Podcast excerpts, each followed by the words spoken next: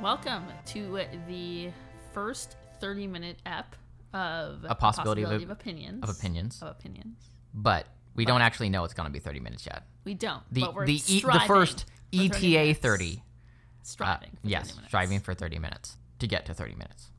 Correct. That, yes. Okay. So today on a possibility of opinions, we have we decided to talk about the theme of nostalgia in media, and for that we have selected four different four four different pieces of media. Um, I will introduce Stardew Valley, which is a PC game, and And now a console game and a phone game and yeah, a, it's making loads of money. Um, and I will also talk about. I'll also just introduce My Neighbor Totoro, which is uh, an anime film uh, coming out of Japan that is a classic. So I'm just going to talk for a minute about Stardew Valley, which is a uh, originally came out for the PC in February 2016 and has since been released for almost every platform.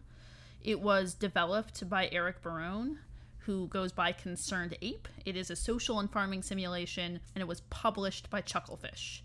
It's open. It's an open world game, and it took about four years to develop. and among the many things that it offers, this kind of simulation, um, there's mining, fishing, farming, cooking, crafting, and uh, there's a social sim in there, so you can marry NPCs and that sort of thing. Um, th- there are some things that when it was being developed, Eric Barone stressed. One of them is that animals don't die; they just stop producing products if you stop taking care of them, uh, and that it'd be a relaxing game that did have some real world messages. That's his quote. Uh, it was very clearly inspired by Harvest Moon, and the developers of Harvest Moon uh, are very supportive of Stardew Valley. So this is just a cute uh, game that was, you know, uh, it was developed over several years, and it doesn't. Uh, there was no early access version, which is to say, there was no point at which it was offered for people to play um, while it was still being developed. He made the choice to not offer it in early access, although he was in frequent communication uh, with uh, theoretical theoretical players as he developed it, and he's still continuing to put out updates for it now. So this is a simulation that is uh, it it we chose it for this particular podcast because it absolutely um, portrays a very idealistic little world with a farming aspect that's uh, that is uh, almost what would you say pastoral? Would yeah, you say pastoral is definitely is the word I had in my notes. Yeah. Can you actually tell us just like what a little bit the setup, like the opening of Stardew Valley? Sure. So when Stardew Valley opens, you are by your grandfather's bedside, and he says to you, Have this envelope, don't open it until you're feeling sad and lost, and you know, like, you can't go on. And then you jump to a scene where you're in a cubicle. Uh, for working for a corporation called Joja Mart with a logo that looks very similar to Amazon's, uh, and there is, uh, and you're sitting there and you're uh, very sad, and you remember this envelope in the drawer and you open it up and it's a you know it's a piece of land right that you can go and begin to farm on. And that you and that begins the journey. You go out to stardew valley and you start building your farm. Uh, when you get there there's a corporation trying to move in joja mart and it's a grocery store uh, and it is so there is this theme running throughout it of uh, the small town sort of local feeling versus the big corporate clash. Uh, the other thing is that there is there the uh, the developer Barone decided to focus uh, on the tasks in themselves. He did he knew that some players would start making spreadsheets uh, having to do with who got which things got which money and how to best break Yeah. the game. Uh, and so one of the decisions he made was the cooking aspect specifically was not something that would get you a lot of profit. It was 100% about making things that would help you do other things. So bonuses and that sort of thing for like when you were going to mine or fish. Yeah. And and that was sort of about increasing gameplay versus min maxing. So And, and it's the same thing with um, help me the little the little dudes in the the community hall. uh, what are they called? Ju, ju, Ju- ju- jujubes. I can't remember. Oh, okay. Um, yeah yes so the other the the other aspect to it you know and this this i mean you know this comes back to the corporation clash with the sort of local pastoral is that there's a community center that needs rehabilitating and a local grocery store that are both sort of in competition with the larger Joja Mart. And there are NPCs who go to Joja Mart because it's cheaper and they can't afford to go anywhere else. And Yeah. you have you can have those conversations. So it is you know, it offers some some ideas about what um about what's good and what's bad along lines that heavily rely on nostalgia in many ways. Uh, and so we'll get more into that, Yes. right? Yeah. when But yeah, you're right. Yes. So that's that's a good uh, summary of Stardew. Stardew Valley. Yeah. Um, there is one thing that I want to mention, uh, which is that somebody by the name of Elise Favis wrote an article for the Game Informer uh, on April 28th, 2016. R.I.P. Game Informer. Yes, RIP. Uh, that was about two months after the game came out. Uh, and so this is really a question for you. But she says that Stardew Valley helped her understand her high functioning autistic brother very well because his engagement with that game really reflected for her the way that he thinks about how routines operate because it's in an open world. Um, so you get to choose what you do, but it's also a series of tasks that Yes. you like. It's not. Uh, it's not so open that you can do whatever you want, but it's open enough that you have the agency to decide what order you're going to do things in and how you're going to do it and what you're going to accomplish in a Right. day. And so I'm curious about your experience with Stardew Valley in the context of autism. Yeah. Well, I would say that my experience with Stardew Valley is actually. Do you want you want to do this now? Yeah, well, I'm It's, just curious. Yeah, yeah. It's actually, a, I would say, a microcosm of my experience with video games in general. Someone I was telling, you know, people obviously have hobbies for different reasons, and well, you know, there's ways I intellectually enjoy video games. The primary reason I play games as much as I do is that they're my number one recharge, chill out mechanism. They're the way I reset, and what games give you, the world that we live in is one of infinite complexity and infinite unknowns. And games give you a controlled, safe space that you can safely explore and gain mastery of, right? And in games, even in games unlike Stardew Valley where you can die, you don't really die, right? You learn from dying and you can do it better next time. And then something like Stardew Valley is really nice in that it it gives you routines that you can and in fact should do. You should water your plants every day or you won't get any crops, right? You should milk your cows every day. Um, but it also gives you a little bit time to explore and meet people. And so you kind of have this secure base of doing things in a routine way, but then room to go and, and do other things when that gets dull, right? And one thing that that makes me think of is I was talking to Joanna the other day about these studies done on cats and how they bond with people.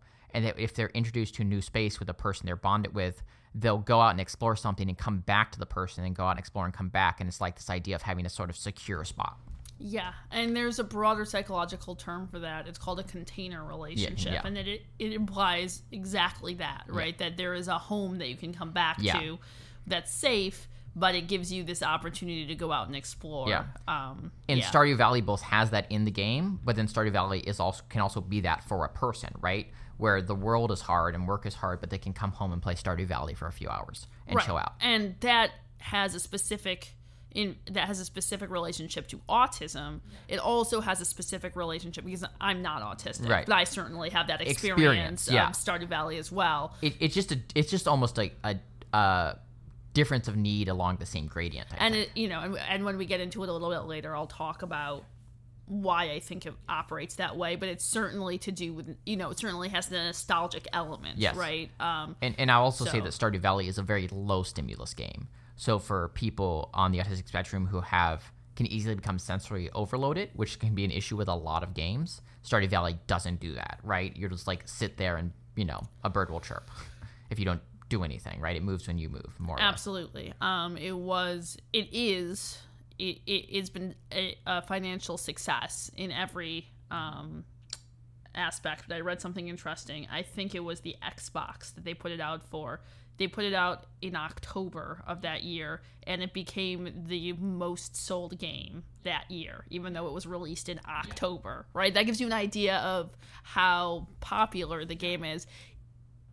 And it might be a little bit surprising because when you think of video games, you don't think of farming simulations as being top of the list, right? Right, like right. super popular. Everyone can't wait to play farming Right. simulations, right? and, and there's some ways in which you know this veers a little bit from this podcast but in certain ways in terms of you know the mechanics by which you make compulsive loops that release dopamine in a person's brain stardew valley is very good at you know so there's a sense in which you could understand that broad appeal but it's also true that despite you know what you know the mass media and in fact sometimes the gaming press wants us to think it's not like it's not like everyone only just wants to play games that shoot people, right? Is that they play those because that's what they find entertaining and they haven't found other things they find entertaining. And I think Stardew Valley, in a sense, gained a certain amount of momentum because of how good it is that people who otherwise would not have really given it a second look, their friend was like, hey, you should really try Stardew Valley. And then they're like, oh, this is actually pretty great. Yes. Uh, I will say, um, because I didn't mention this earlier, when the game um, Concerned Ape slash Jeff Barone originally intended to publish it for the first time, like the first time it came out, he, he intended originally for there to be a multiplayer aspect, um, but he ended up leaving that out of the original. It was added in the later development, and I have some experience with multiplayer as well, which I can talk about later. Okay. I just forgot to mention that Yep. you can play it. Um, I think four, up to four people Yes. in one game. Yep. So uh, that is the introduction in terms of what Stardew Valley is. So do you want to do something, or should I do my neighbor Totoro, and then you could do your two? What? How do This is not this? going to be a half hour podcast. I'm just telling you right now. Yeah. Um, why don't I do Millennium Blades? This will switch off.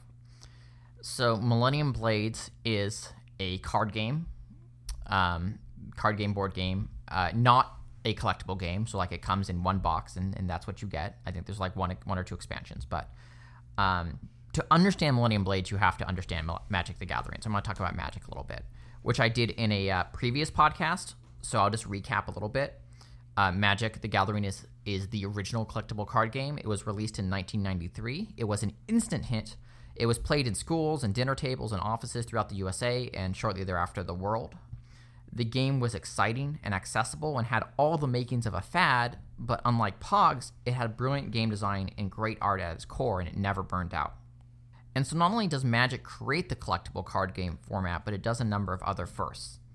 Previously, the only widespread gaming tournaments were for ancient games like chess, right? And those tended to be more erudite uh, pursuits. Erudite, Erudite. erudite, more erudite pursuits. And there were a few niche uh, niche scenes like uh, for early 20th century titles like Scrabble. Um, Magic tournaments started to be regularly held at stores, and eventually an official series of regional, national, and international tournaments were held.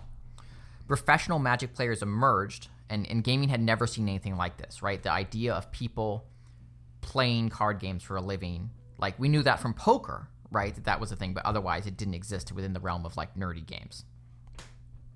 And then uh, Magic was released in limited sets with randomized boosters. And that meant the metagame was constantly changing, the availability of cards were changing, and that made some cards very valuable. Uh, one of the. I, I mentioned that Magic cards were sold in blind boosters, and in fact, Magic can be seen to underlie everything from video game loot boxes to children targeted surprise toys, like the original like random box, uh, blind box purchase. And one of the great pleasures of Magic is the act of opening a pack and discovering a powerful and valuable rare card. An entire economy sprung up around Magic centered on card and comic stores. And so the pleasures of Magic and its audience are diverse. Some just want to play kitchen table games with friends, some focus on collecting and trading, and some are determined to raise their competitive game with the ultimate goal of entering the Magic Pro circuit. Millions of people play Magic today, but many millions more are former Magic players. People who played it for a few years in the 90s or spent a decade playing competitively until they had kids. Magic is an expensive hobby. A single top tier competitive deck can cost hundreds of dollars. And it's a time intensive hobby because the constant release of new sets, as of this podcast, the 82nd Magic expansion is about to be released, means the game is constantly changing. You have to keep up with the meta, you have to buy new cards, and understandably, a lot of people eventually find there are other things they want to do with their time and money. But Magic is a unique experience and sort of a whole community, and many people have a nostalgia for it. And so Millennium Game, the, the, the, the Millennium Blades is a game that sort of steps into this gap. Millennium AIDS. This podcast is over. Thank you for listening. and I actually want to read just a description of Millennium Blades from the manual of that game. In a world very much like our own, Millennium Blades is the world's most popular collectible card game. Continuously in print for more than a thousand years, the game has seen countless expansions and untold billions of cards in circulation. Players from around the world and from all walks of life seek to become world champions by mastering duels and collecting the game's rarest and most coveted cards. Still others live by the game, building financial empires by dealing, speculating, and trading in the aftermarket. Many are content simply to play for fun and meet new friends. So basically, what I just said, right? It's very clearly targeting the experience of playing Magic. And in fact, the way you play Millennium Blades is you start with a starter deck. Uh, in a normal game, you pretty much immediately go to the aftermarket and start buying, opening boosters of cards, which are made from tons of different expansions, which you pick at the beginning of the game. You uh, collect those cards, you sell those cards, you trade those cards with other players, and then you build a collection, which will get you points. And then you also build a deck for the upcoming tournament. And then you play a tournament with other players with their decks using a game that doesn't play at all like Magic, but really evokes its spirit. And then you do that like a couple of times to show the life cycle of trading in tournaments uh, before ultimately winning the game. So there are lots of quote unquote expansions, but they're all included in the They're all included in the buy. game, right? So the game might have like 11 expansion sets and you pick five of them to put in your game, and then like 10 premium sets and you pick four of them. So it's a completely different meta, as they say, uh, every time you play the game. Right. So one thing that you, uh, one thing that's a little bit hard to wrap your mind around is that because Millennium Blades is a simulation of a game like Magic, it includes the simulated element of expansions and the simulated element of buying and Of buying building. boosters. And so So for one example, like in Magic, when you buy a booster, it has uh, 11 common cards, three uncommon cards, and one rare card. And once you've bought enough boosters, obviously you have way more commons than rares. So people are often just like buying the booster just for that one rare card. So in Millennium Blades, it abstracts out all the other cards, and when you buy a booster, it's just one card, which is the rare. Right. And when you buy quote unquote a booster, you're not literally spending money because it's a simulation, right? It's, you know, I'm going to put this in a very basic terms. Most people know what the Sims are, right? So if you're playing the Sims and you get a job on the Sims, it's a simulated job. You Right. obviously didn't just get a job in real life. Similarly, if you buy a booster pack in Millennium Blades, you're not literally Yeah, you a basically start the game with like Monopoly You're- money. yeah, you're- and it's actually like Exactly. Monopoly money, like taped together into bundles. So you're just throwing around these wads of cash to simulate how ridiculously expensive Magic is as a hobby. and and so and so millennium blades is very interesting it's it's you know very unique in terms of you have lots of simulations in the world right? But most of the time you're it's not a game that's simulating a game right, Right. so the sims is a game that's simulating a life. Stardew valley is a simulating a farming right? But millennium blades is a is a game that's simulating a game right? And that is a little bit difficult to think about. Yep. just remember that once you've bought the game, it's like buying a board game or a computer game or anything else. You don't spend any more money Right. like you would in Magic because it's a simulation. And then it goes down one layer further, which is that each of the expansion packs is are themselves references or parodies of other pop culture properties. So there might be one called Super Plumber Brothers, right? It's expansion that's based around parodies of Super Mario Brothers. There, and there might be one that's called um, what is this? Rubber Rubber Ducky Sentai Crusaders, which is like the whole like Super Sentai like magical girl Sailor Moon type thing. Uh, there's ones that are like Looney Tunes. There's ones that reference like really obscure JRPGs.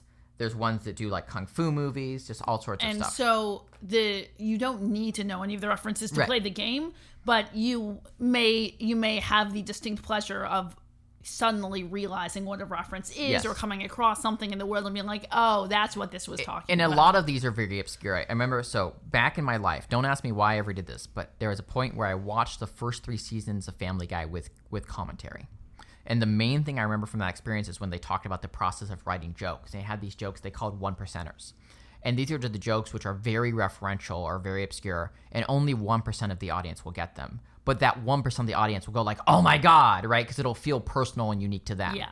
And Millennium Blades has that experience for me very frequently.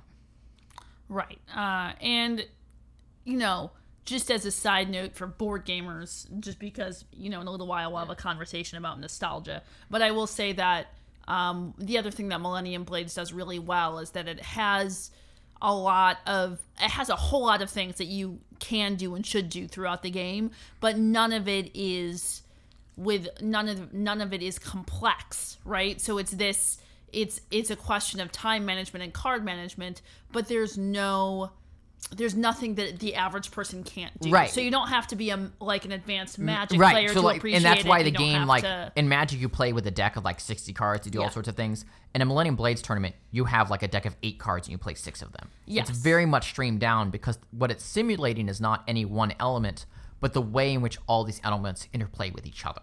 that's right and the the in many ways the point of millennium blades is nostalgia mm-hmm. And, and I actually wanted to. Sh- should I read this now? The the designer's notes, or should Sure. we? Um, so he says, designers forward. We've all been touched by the magic of collectible card games. When I was about 14, a friend gave me my first Magic the Gathering deck, and from that day there was no turning back. After spending countless hours and dollars on the hobby and having my gripes and disappointments, along with elations and inspirations, I've come to look back fondly on those days. While I don't have the time to collect and play that I used to, I remember well the magic that brought these games to life for me and my friends so many years ago. I've tried my best to capture that magic in Millennium Blades. Millennium Blades is much different than any game I've ever made, and it's likely to be very different from anything you've ever played.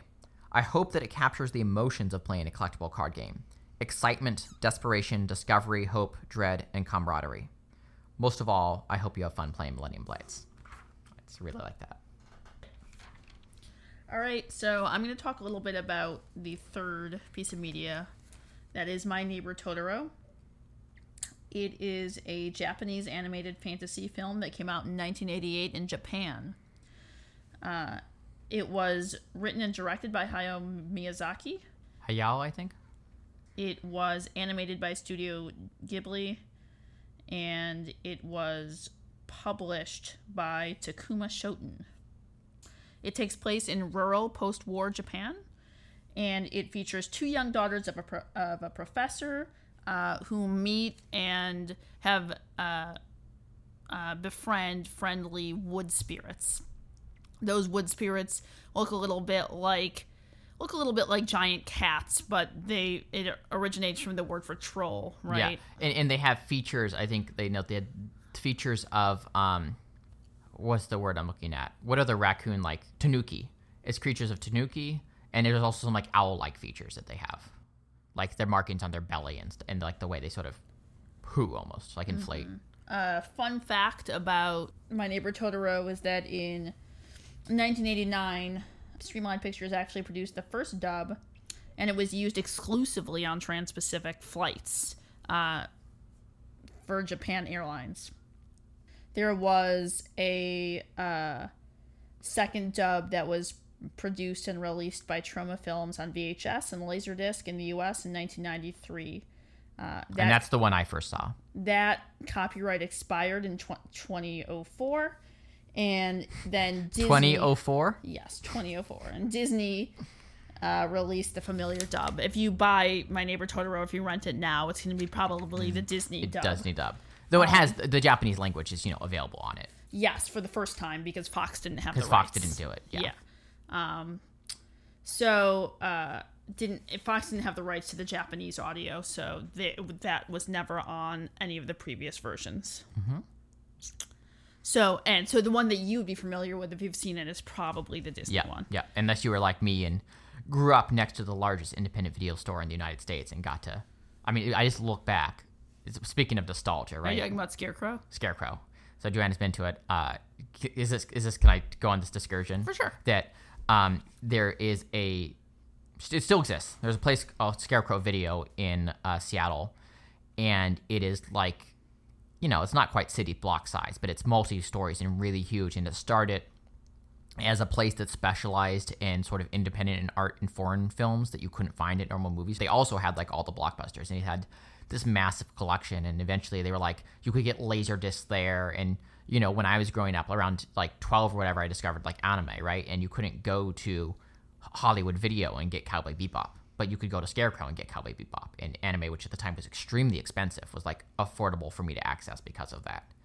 And then with the decline of video stores, they, you know, were struggling to p- make rent, but they reformed as a, as a sort of film focused nonprofit and thus continue to exist today. And you can still go there and rent things. It's awesome.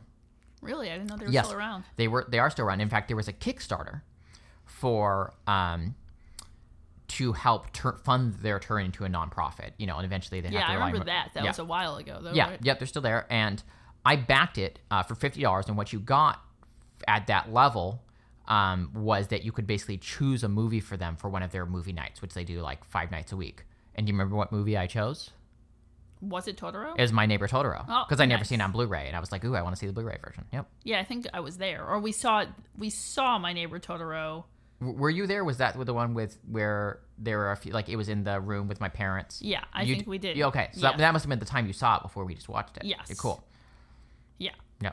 um what was okay yeah so so that that movie is it is also got very much a pastoral nostalgia about it. Very it is much so. because you know it's in rural japan and it is in many ways a this weird combination of being from a child's perspective but from a child's perspective as seen fondly by an adult mm-hmm. right? So you see a lot children doing a, the two main the two daughters who are the main characters doing a lot of things that are very typical for children to do uh you know uh and you see it with you know with the memory more than um, the firsthand experience of the child. So that's it. It it brings it produces a particular kind of nostalgia, which is both at the same time a memory of being that age and uh, a, f- a fondness from a distance, right? Right. Of looking at that. It, it does feel like the father character is almost like a stand-in for Miyazaki at times. Yes.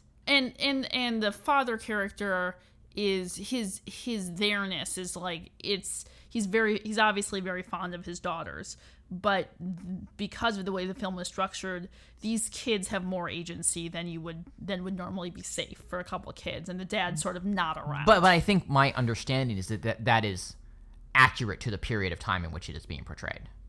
maybe uh, there are there are moments in that film that I think aren't accurate to any place in time in terms of you know watching out for kids. Um, but but it's a fantasy film, so it has to mess around with agency a little bit to to achieve uh, to achieve uh, a, a childhood experience that is distinct enough from the adults. Yeah, one one thing that's weird about the nostalgia, nostalgic aspects of My Neighbor Totoro, and that I'm I'm not quite educated enough to really put my finger on, is that you know usually nostalgia is inherently tied to conservatism at some level, right? Because both have a fondness for the way things used to be, and so usually you're thinking back to, oh, wasn't it great when we we were you know back in the day when we were all prosperous and happy, kind of right? Whereas My Neighbor Totoro takes place at an unspecified time in the in the 50s. Um, Japan had been completely crushed, had multiple cities nuked, right? Had just been largely destroyed as a nation uh, in 1945. Was under American occupation through 1952, right? It was not a happy time for Japan. Um, but it does have this weird side effect that because so much of their industrial infrastructure was destroyed and had to be rebuilt, they did, for a time, revert to being in some ways more rural and pastoral. Um, and so it's this weird gap time where it's after the massive mechanization of the Japanese war effort, but before Japan, Japan rapidly pivots to an industrial and ultimately post-industrial economy that that defines the nation. Yeah, and I I do think that one of the one of the things about being I you know, I think is also true for the United States is that we remember we tend to remember history and even it might not even be history eh, it's also true of like if you're listening to music and you hit upon a song that you listen to a lot during a time when you maybe weren't that happy you'll still experience this flash of nostalgia which Right. feels like missing even though you might not want to necessarily go back to that time. I think the idea that, you know, going back to the time when things were good, it's tied to present day conceptions or current conceptions of conservatism, like Make America Great Again. Right, yeah. And also the GOP, right? The GOP is in many ways a predecessor to MAGA in the sense that the GOP, while not explicitly referring to making America great again, certainly was all explicitly all about a way of being that they consider themselves going back to, right? yeah. Like your American barbecues and your beers on the porch and your that, you know, that variety Yeah. of like um neighborly southern hospitality, that sort of thing. Uh, but you know, in general, in the course of American discussions of conservatism, uh, it's in many ways been uh, it's in many ways only been about that variety of camaraderie insofar as it has been associated with Christian Christianity. Otherwise, I think of it as being very individualist, like extremely, like hyper Right, individualist. wh- which which this I have more things to say. I wonder if we should move on to the next introduction. I have more Yeah, things to say about Totoro, but about Totoro. Yeah. Yeah. Uh, we can move on for sure. Uh, do you want to do uh, I well I guess I'll Joshua throw, Chapman or well yeah I'll throw this out there, which is one one of the other ways in which which Totoro is both pastoral and nostalgic, is uh, the kids befriend these forest spirits, and there's this sort of question about their relationship to people. Uh, and there's this one line that the dad the dad says at one point when they visit this massive camphor tree where the forest spirits live. Uh, trees and people used to be good friends. So it's this idea that you know we used to sort of live at one with nature, and we we don't really anymore. or at the very least, we used to revere nature. Revere nature. We used to take. We used to think Take of, care of it. Yeah, and think of it as being yes, that our relationship to nature was one that was a lot. We took a lot more seriously than we do mm-hmm. now. Mm-hmm. Yeah. So let's talk about the Joshua Chapman zines. We last talked about Joshua Chapman's zines in episodes five and six. So I'm not going to go fully into everything that makes these zines what they are, uh, because we've done them. But as a brief recap, they are, you know, zines uh, printed in and uh, bound in the zine manner about the aliens of Star Trek: The Next Generation, and they are well written by an adult in like 2011. They are sort of fictionalized as being written by a middle schooler and later high schooler named Joshua Chapman in the early 90s. And so one thing it made me think of in terms of nostalgia, you know, the the old saw the medium is the message, right? That there's he could have just written this exact thing as blog posts, right? But he, the author went way out of his way to create them as zines and in fact using the same production capabilities that were available at that time. And one question is why? And for me, I think that, that zines have a form and function that is at some level fundamentally antiquated and innocent. It's this idea of small scale personal communication that's mostly been replaced by social media and the web. And it's also this idea of grassroots change making, which we're now most too cynical to believe in, right? It was this idea that if, you know, armed with the power of the printing press, you know, small people could make change with their zines. And there's also a nostalgia for this. And maybe this is just me. I don't know how much this is the author, but for very personal experience with television or with media, that Joshua Chapman's relationship to Next Gen is entirely personal. He doesn't have friends who watch Next Gen. He's not part of any social circle that engages in it. Um, he doesn't have a, a viewing guide for Next Gen, right? It's just him and the TV and him writing his thoughts based on what he sees in that. And having, and in fact, having like a very personal relationship to certain characters, namely Data. Right. And he starts out the zine as an English assignment. Yeah. um, and then you know uh, decides to continue doing it. And I think there's sort of two elements here. There's there's the element of being in high school during that time frame and what that expression looks like. There's also zine culture and what that was. Yeah. And then zine culture in relation to nerd culture, right? So Star Trek zines were specifically a genre Yeah. of media that existed, right? And, and it's worth noting that the author of this is from Portland, and early 90s zine culture was by far the strongest in the Pacific Northwest. So, Seattle, Portland area was like really the heart of where this was happening. Yeah, and I said that, so uh, we talked about how that they were um, made using the techniques and technology available at the time of their creation. And these are definitely a part of nostalgia these create because we remember, um, I'm sure you know the zine scene had tons of drama and, and sadness, but we remember it as this like exciting creative scene. But there's also sort of an undercurrent of sadness to it for me, which is that the author is all alone. And I sort of wonder if, you know, if he'd been doing this and he had the internet, he could have found communities of shared interest or support groups to help him with many of the issues he's having, like with his mother.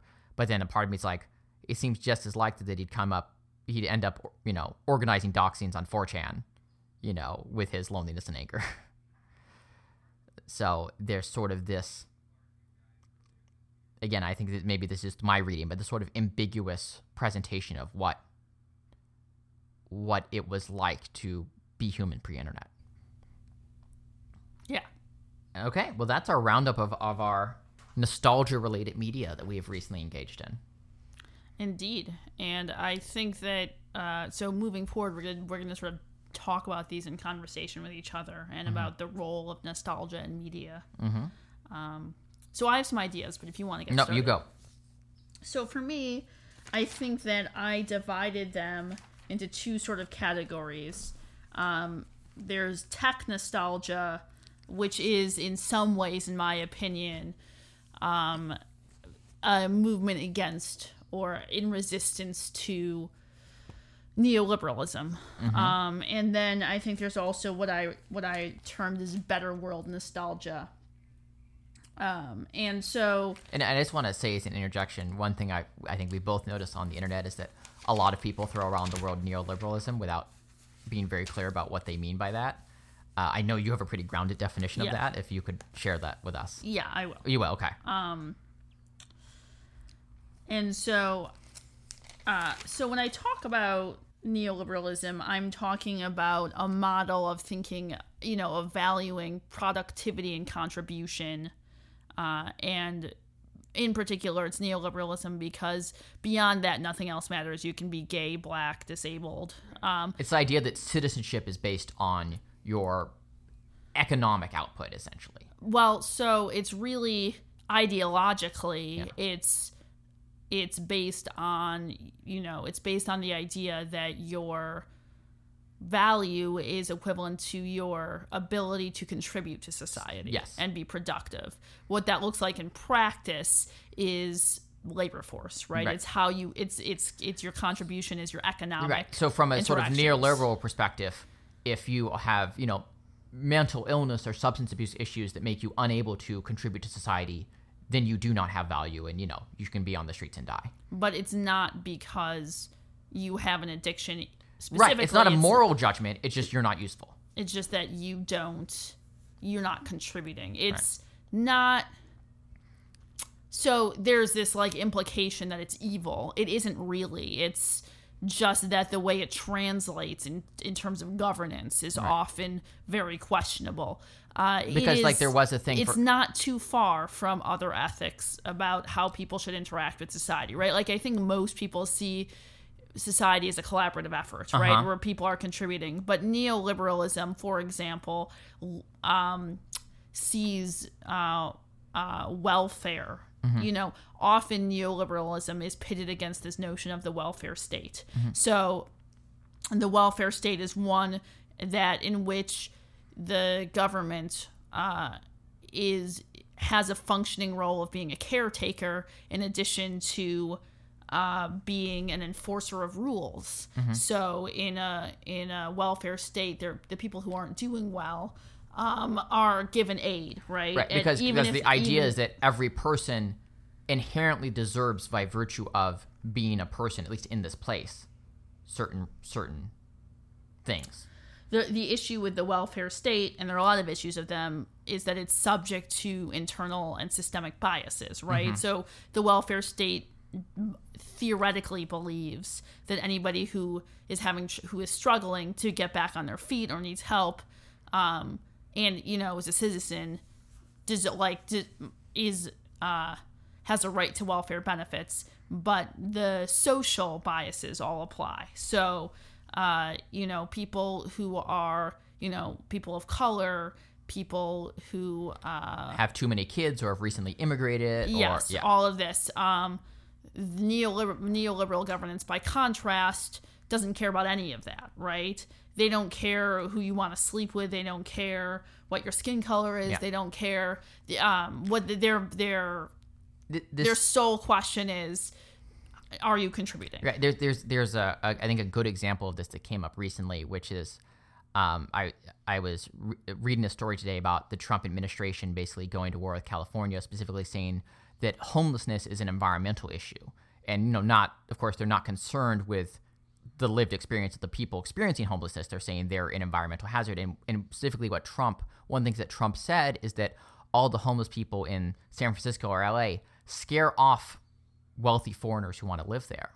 And it was really interesting because, in theory, like Trump has had this whole anti foreigner xenophobic thing, right? But he was making it clear that at the end of the day, he will always take a foreigner with money over an American who is not contributing to society. Right. Right? Because, because he is within that fundamentally neoliberal Yeah, framework. that's true. And there's also this notion of like, so there's this image that was going around on Facebook of a door of a bathroom door at Target, and and there's a some one sign says, you know, this bathroom is for every gender, and you know, any you know, like there's a political sign that's basically Everyone is welcome. every you know that regardless of you know however you self-identify is fine. And then there's a sign underneath it that says customers only.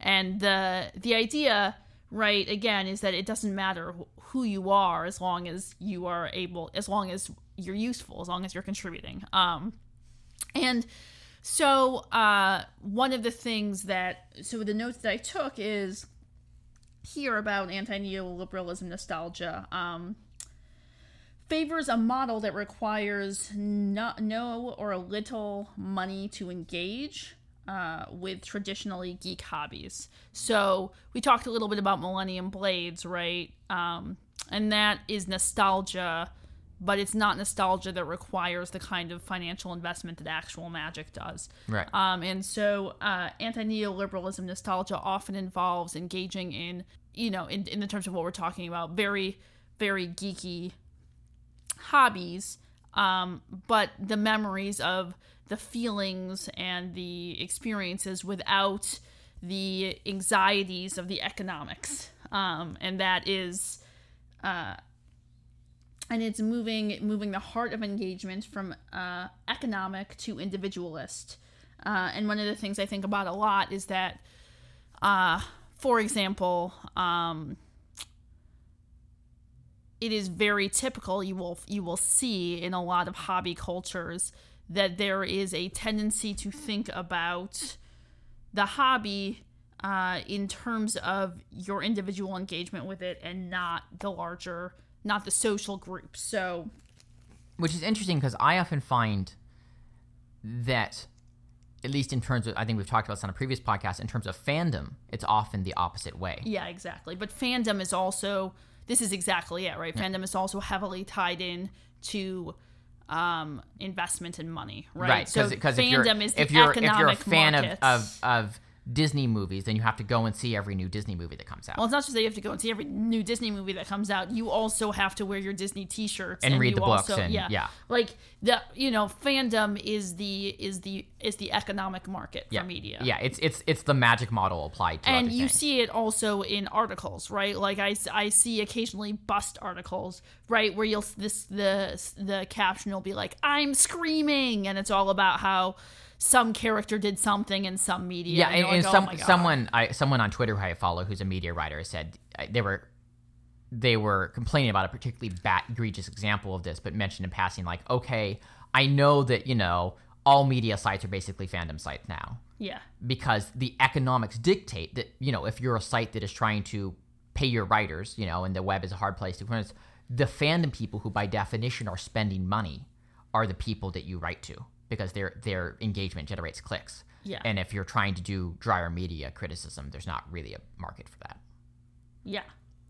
And it's Um, all about the market because again, you know, the the state is not subsidizing media criticism, you know. Right. So neoliber- neoliberalism argues that it doesn't matter um, who you are as long as you are productive. Um, but the social side of it, so the anti neoliberal nostalgia uh, often argues that um, something that's very socially strange because it prioritizes an individual's uh, opinion over everybody else. So, an easy example of this is you take a Marvel movie, right?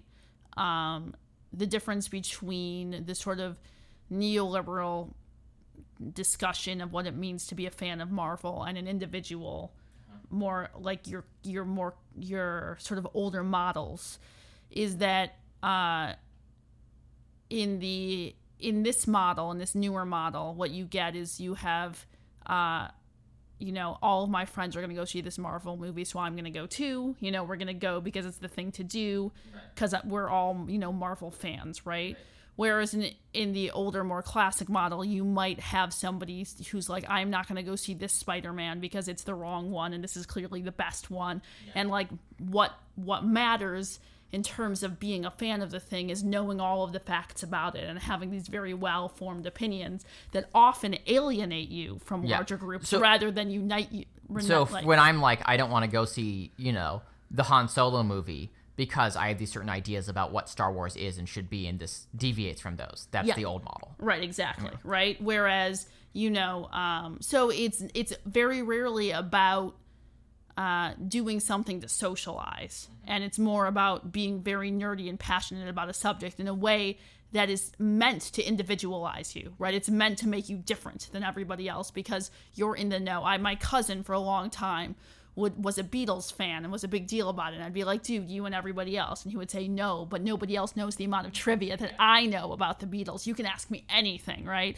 And so, like, he was saying, I'm different than everybody else, Right. right? This is how I'm different. And that's very that's very common in nerd and geek To be the importance of individualism. the, the the the importance of how the things you like make you different from everybody else. Mm. And fandom is in many ways right, the opposite. right, of and that. and that's the kind of thing where also you know where we say the band sells out, right? Because you're really into this thing that other people aren't into, and now everyone's into it, and so you're not into that thing anymore. well, it's not even necessarily that you're not into that thing anymore. So it's not that hipster aesthetic of being suit of, of not being into it anymore so much as not being into it in the same way. Yeah. Right. So now now it's about something shared as opposed to something that's yours. And that's a different ethic. And I think that when you what one of the things that's tied to is uh this weird neoliberal discussion of inclusivity, right? Like, what does it mean to be inclusive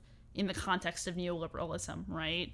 Um, and the and that has led to uh, thinking about hobbies in terms of being and media in terms of being social connectors and not in terms of being and and and the reason for that at the end of the day is that socializing is an economic boon. Because when people share hobbies together there is there is an ongoing market that persists. And so it's very weird and it's very like twisty but the way it what it comes down to is is that people contribute more economically when they when their hobbies are socialized. And so what that means for nerds and geeks is that there's this new there's this new way of being nerdy and geeky this fandom notion which is which is the sort of the in which you identify Right. as part of a market instead of this individual with these weird eccentric individualized passions. Because in some ways media has actually become more individual. Like it used to be like if i want to see a movie i had to go to a movie theater and i had to be with mm-hmm. other people even if i didn't want to be. And then i got we got home video and so i could watch it by myself but i still had to go out to the movie store and interact with another human being right? And now we have netflix in which you can just you know have things be completely individualized so you'd think it would move to more individualization but of course netflix for market reasons tries to make at least their own shows events, right? They try to be like, ooh, it's the new season of Stranger Things. Play the crossover game. Everyone watch it at the same time and get on Twitter, Yeah, right? And so it tries to, and in fact, that's one thing you see is often social media serving as sort of the glue for individual things we do together. Yeah, and not just the social glue, but the economic glue, economic right? glue. The the incentive is for creating this social environment is ultimately that the market sustains, And that's why every every product, no matter how banal, is like use our hashtag. Right, exactly. And then um so and so in talking about uh the socially strange form of of nerdiness that we used to see, um what I wrote here is you know, somebody you know in the the old model has the eccentric who doesn't who won't go see a movie just to hang out with friends, right? Right. Like if if people are going to see a movie, you won't go because you want the company of your friends even though you don't care about the movie, right? Right. What what it what nerdy was was specifically um this hyper nerdy obsessively intra- obsessive interests in these particular areas that could be social to the extent that they matched other people's interests but were not social first Yeah. right And- and I guess that- First, that- they that- were the things themselves and second if possible they might have some social connections I was gonna say from that model, it makes a lot of sense the enormous overlap between autistic autism and nerdiness, right? Right, Because it's inherently antisocial at some, level. at least to this old model. Right. And so so okay, so nostalgically then, right? Talking nostalgically about about anti-neoliberalism, it's about and the thing about nostalgia is and we haven't really talked about this yet in this podcast, but the thing about nostalgia is is that it inherently has some rosy glasses to it, Yes. right? There it it almost necessarily wipes out some of the things that were true about the experience that it's looking back on. And it might not even be an experience you've had. So, for example, there's a lot of nostalgia about the traditional way that Americans lived in the 1950s, right? Right. Even if you never lived during that time. Yes. Uh, and it's it doesn't it doesn't represent historically what Right. what it was actually like. Right. Like people remember it as being more prosperous, even though we were all literally poor. and they might know. remember or they might think of it as being a happier time when of course it's easy to look back at pictures and like uh, things like that and read things into it that differ from what you're experiencing in real life which is necessarily substantially more complex and full of anxieties and that sort of thing And then in addition, you tend to, you know, often there's an either an consciously or unconsciously filter out things like, you know, Jim Crow and the Korean War, right? These traumatic events yes get sort of abstracted away from that. That's right. And so and so when you're remembering things uh, through a nostalgic lens, what's what you're remembering primarily is the way things were uh, when the anxieties you had then were not the anxieties you have now. And because those anxieties don't exist anymore, or because they've been, you know, de deprecated, um, you have this you have this memory of them, or you've never had those anxieties because you actually weren't there. Um, you have this memory of them that isn't as stressful as they were Yeah. when it was actually happening, and so you remember the time as being you know, in retrospect, you would say to yourself a lot better than you, you know, and that's how nostalgia operates. Yeah, and, and I think I feel like I brought up the Final Fantasy VII remake on the last podcast. Is that true? Did I? I don't know. Maybe. But you know, I, I think about this. So I think I mentioned that like maybe the most awaited game on planet Earth right now is the part one of the Final Fantasy VII remake, and it's been really interesting. You know, very early on this process, someone made the astute observation that what people want is the experience of playing Final Fantasy VII for the first time, and they can't get that by going back and playing Final Fantasy VII, right? Because they've already played it. It's not fresh territory. So they want to recapture the novelty of it, which means by definition, the remake has to in some way substantially differ from the original in order to recapture the experience of playing the original.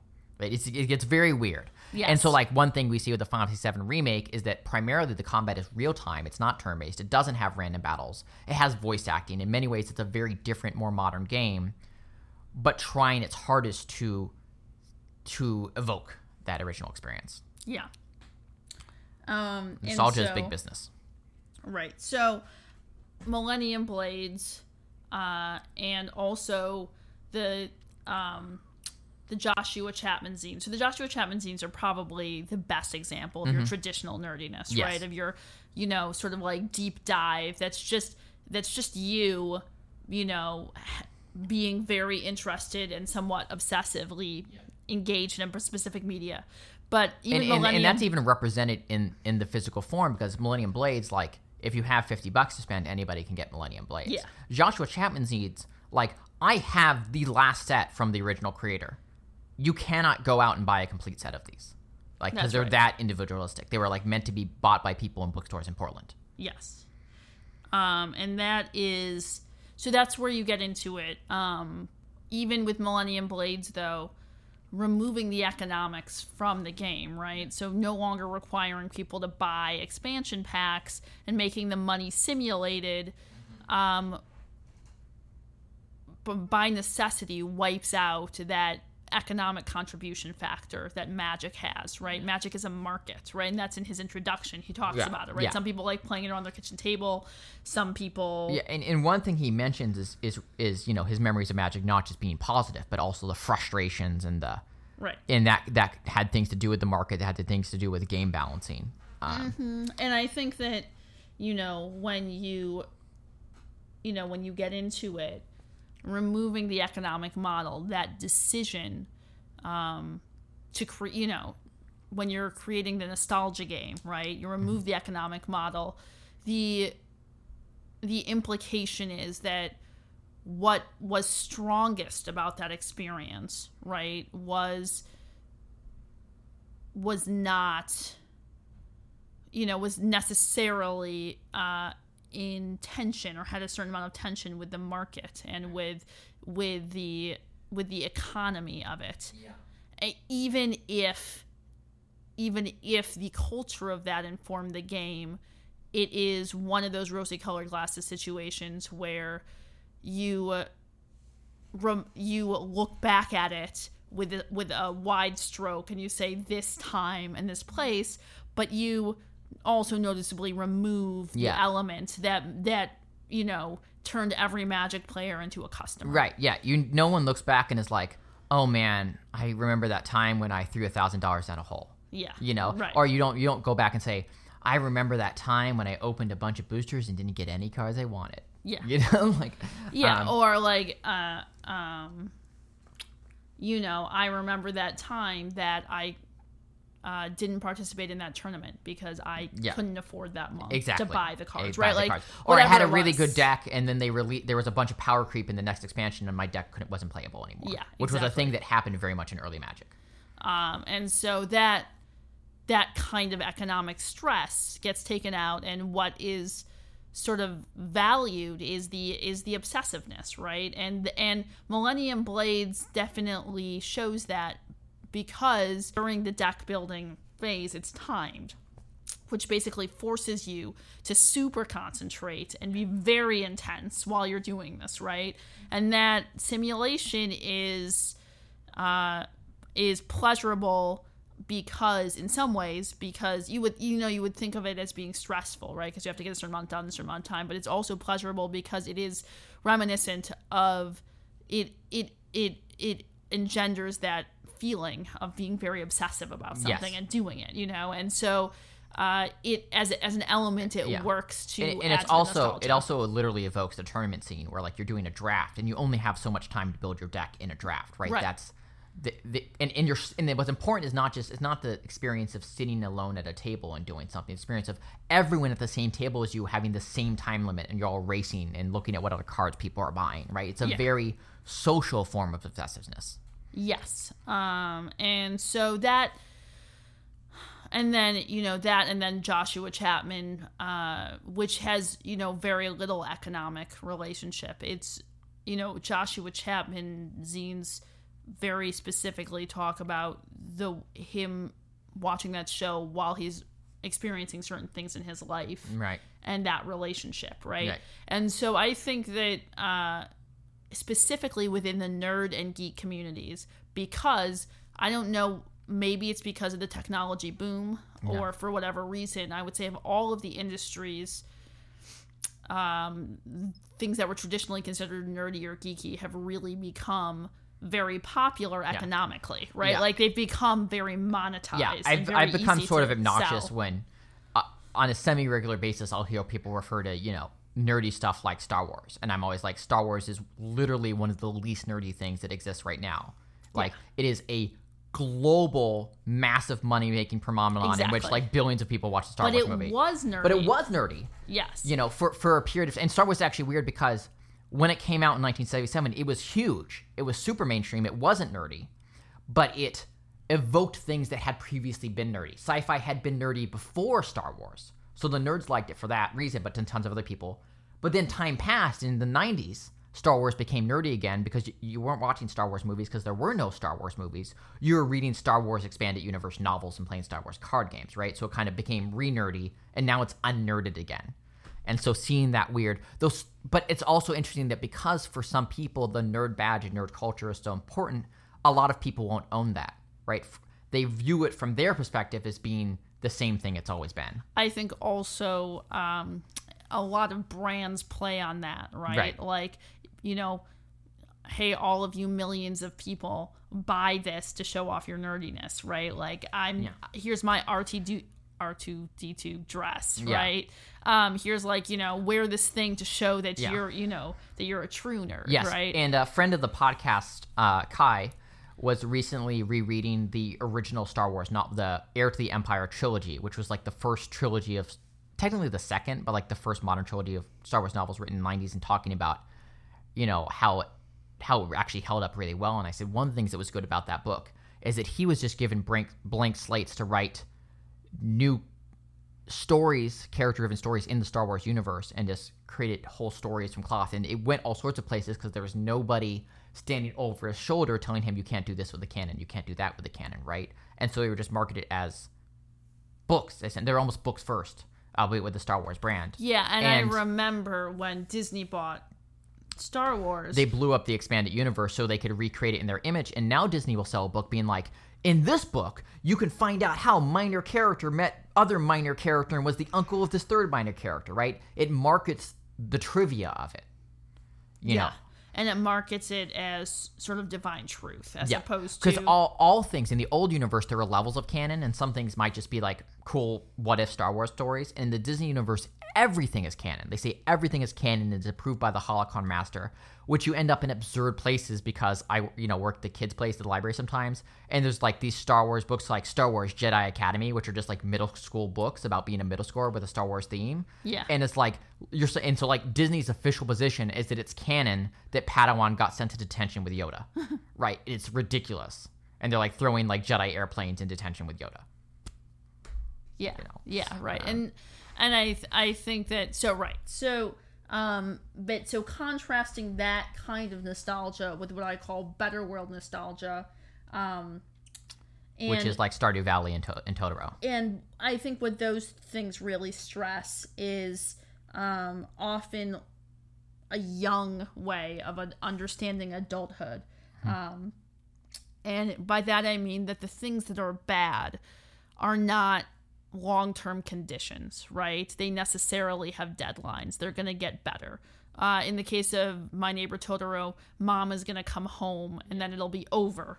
In the case of Stardew Valley, there's nothing bad that happens that lasts forever, Yeah. right? Not even death, for God's sake. So, um, Well, except that the alcoholics continue being alcoholics indefinitely. Yes, that's true.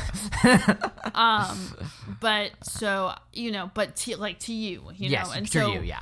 and so there's this way of understanding bad things as finite and ending, right? It's not that nothing bad ever happens; it's that bad things aren't conditions in your life. You don't walk around, you know. This is the obvious example, right? But like, uh, when my dad died, right? Like like that's not something that happened and then it's over, right? Like Right. I walk around in a world that doesn't have, my Have your dad, dad. anymore, right? And so that's an example of like that that sort of thing doesn't exist in Stardew Valley and weirdly I think in some ways my neighbor Totoro because it's post-war, right? Yeah. right? But but there's this very I think because of its fantastical, there's this very particular nostalgic lens, and what it specifically cuts out is the the conditions of not good, right? The con- uh, the walking around f- with the things that bother you, Yeah. right? And one thing that I think is interesting about Name it's a very popular film, but it's very different from most family animated movies, right? In in the United States, you know, Disney is the dominant force in that, and there's very much a rubric for that. And one thing that's part of that rubric is every Disney film and every DreamWorks film and everything that follows from that rubric has a villain, right? They're always good characters fighting against a bad character. Totoro has no villains. There's nobody in that movie who is seeking to hurt anybody or do anything. And in fact, the only badness that is referenced is really that line about humanity as a whole you know, not having the relationship with nature that it once did. Yeah. Right. But there's not like a bad guy going around and chopping down the trees. Right. Exactly. And um it it both things both pieces of media and in general um, media that plays on this better world nostalgia also tends to make things that are very mundane and that nobody likes to do seem very fun right. and like uh, you know, homey, right? And it's not, it's just not true, right? Right. Like, actually, farming is a lot of work and very repetitive. And yeah, right, exactly. And it's physically strenuous, strenuous and anxiety inducing. I made a shepherd's pie last night and I was sitting there peeling potatoes, right? And like, it was like, and I'm sitting there being like, why do people do this? Like, what's like, this is really awful. And I don't really like peeling potatoes yeah. at all. And that's right? the great thing. Like, in the United States, farm work is so unpleasant that we try to get undocumented immigrants, you know, up through the border to do the work for low pay because, you know, it's so bad. Right, exactly. And so, um, you know, going alongside that, making the mundane more fun as opposed to somewhere between unpleasant and, and outright anxiety inducing, um, is that there's this there's this no, notion of safety and coziness, right? That like you're you know in in these kinds of media there's this feeling of generally always being okay of being safe. And and in the case of my neighbor totoro and in the case of stardew valley also a, a particular kind of domestic coziness. And community. And community that's right. So i think that um i think of that you know when i think of that feeling it reminds me of you know my own of specific kinds of memories from childhood right? Like i think of like you know there are like memories of sidewalk chalk on a cul-de-sac you know and in the evening in the summer with fireflies right? Like Aww. i have those memories right? And i have memories of things that i thought mattered a lot back then that really don't and that everything was generally okay you know? Um and having you know, it's the same kind of nostalgia. Of course, I know realistically that if I was that age again, I certainly wouldn't feel that way. Right. The way I do when I reflect on it, right? Because during those times, those things which made me anxious were very real. They were things that I might I take less seriously now, but when I was that age, I experienced as a big yeah. deal, right? Yeah, and I know for me, and we may have talked about this before, but it's like much of my childhood, you know, despite having you know, great parents and and you know a decent education and whatever was really stressful just because of what was going on inside my own mind and the way I interface with society, right? And so I'm not someone who ever doesn't really have a lot of nostalgic memories about birthday parties or hanging out with kids whatever, but I have a lot of nostalgia for video games, or even at times in my life where I was really unhappy playing games that I really liked. So almost all of my nostalgia is centered in media. Mm-hmm. Yeah, and I think that what what makes the particular pieces of media that we've chosen for this podcast great is that they aren't playing on nostalgia as sort of like a trick to get you to buy something. They're right. very explicitly a conversation about nostalgia, mm-hmm. right? They don't there's no pretense uh, about it and there is in many cases a meta conversation right and so i think that that you know i think that that is like one of the key features that ties all of these pieces of media together is that the artist or the author isn't is aware of how nostalgia is playing into it and isn't attempting and is attempting to see it for what it is.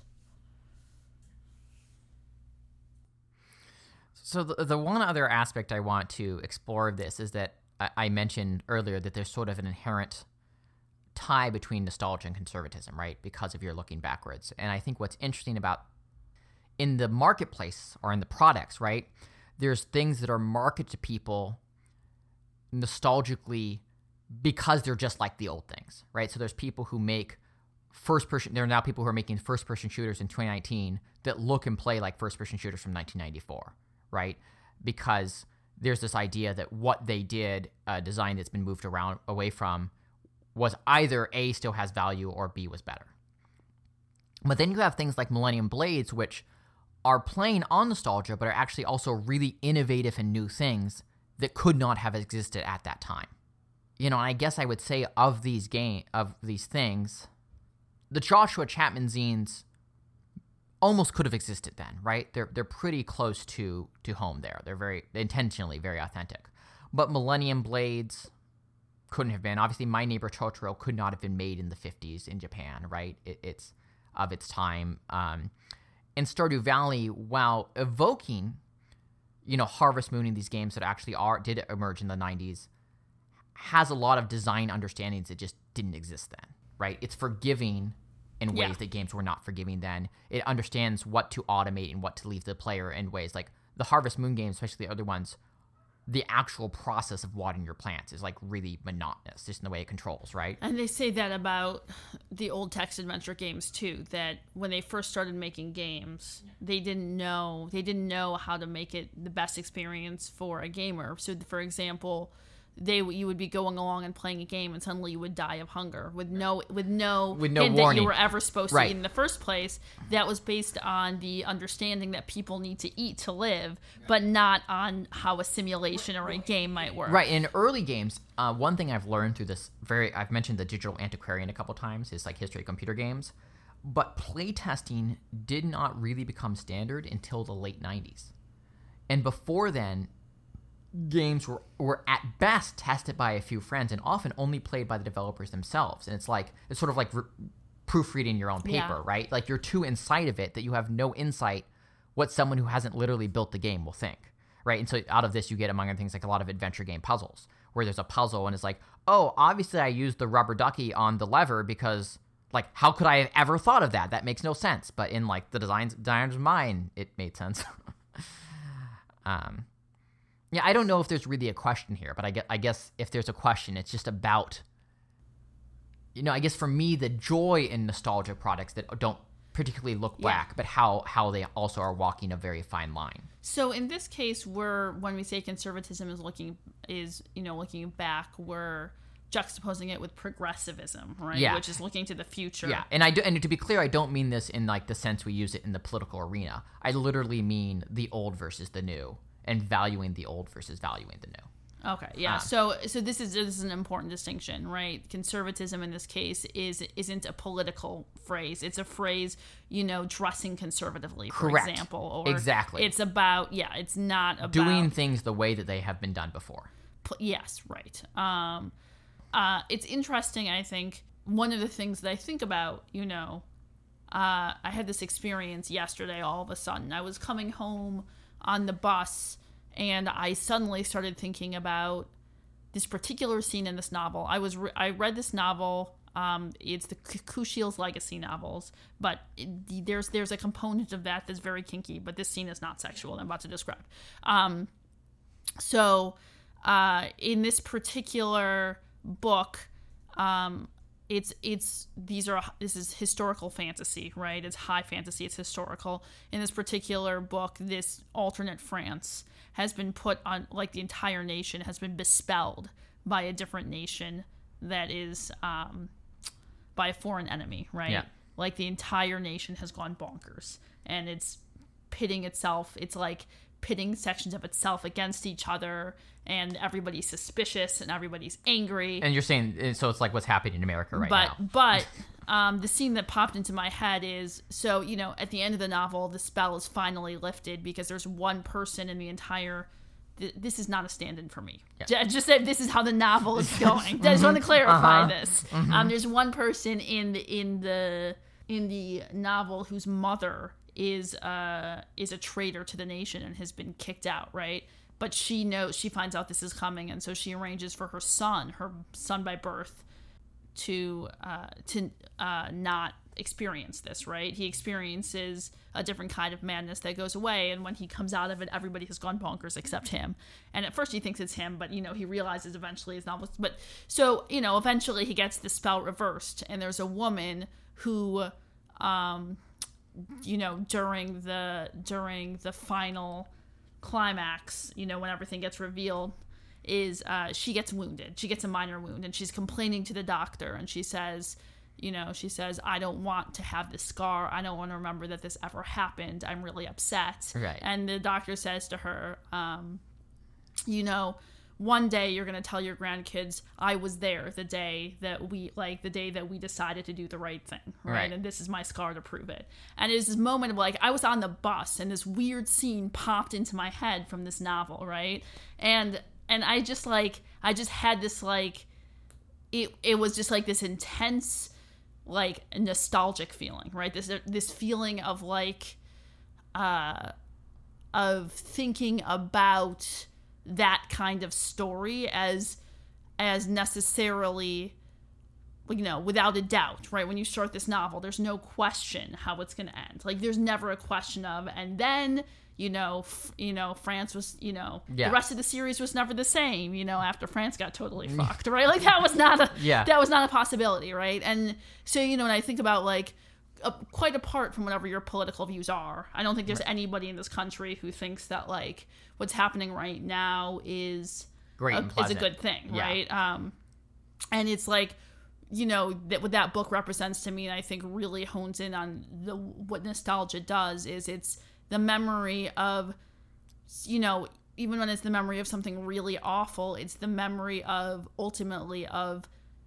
happy endings right of things working out of Because by definition, the things that didn't work out we're not nostalgic for. yeah, right, exactly. So nostalgia is the processing of a memory in a way that I think I think kind of puts it in that structure of like it's not that there's no conflict, right? Right. But that it's a conflict that we know even as we begin it ends well, right? It's it's the triumph it's a, it's the triumphant ending. Um and I think that that is also true of media of you know in general right? Like in in stardew valley and in um uh, in these other pieces of media in my neighbor totoro and in millennium blades and in the joshua chapman novels there is conflict right? There's unhappiness there's things you have to succeed at or fail at but there's never a feeling as as a person consuming this media that that no one's going to be okay. Right. Or that there's like, a when we- chance of people not being okay. When we played Millennium Blades,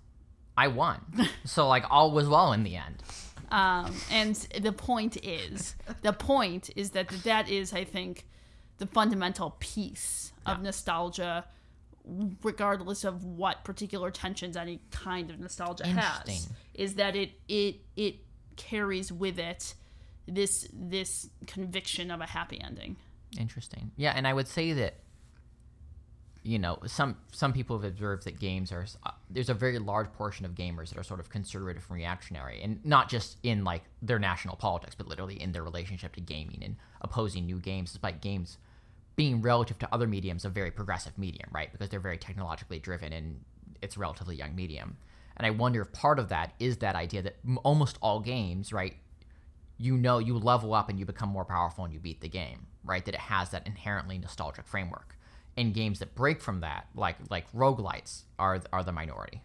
Mm-hmm. I you know ultimately I think that the benefit of nostalgia today or like right now um, is that it's the memory of a time when we were certain that everything would be okay. And that we might get there again. Uh, yes, but I think it, not so much that we might get there again, so much as, I mean, in a sense, but in the sense that it's possible, right? That that that this way of existing isn't just what we're left with now. Yeah. That's what I got. Yeah, I think that's a good undie note. So, um, as predicted, we did not even come close to a half hour podcast. Uh, looks this is looking like after editing it might be about uh, hour 15 Excellent. but uh but thank you for joining us and are we going to try to do this every month joanna or yeah, monthly. okay so we're uh, now that we've gotten back in the habit and i've got all my editing figured out uh, this should sound a lot better i've worked very hard on the editing Hopefully, uh, and if it sounds bad it's joanna's fault it's my fault. All right. uh, so we will see you next time yeah. Bye. bye. Bye.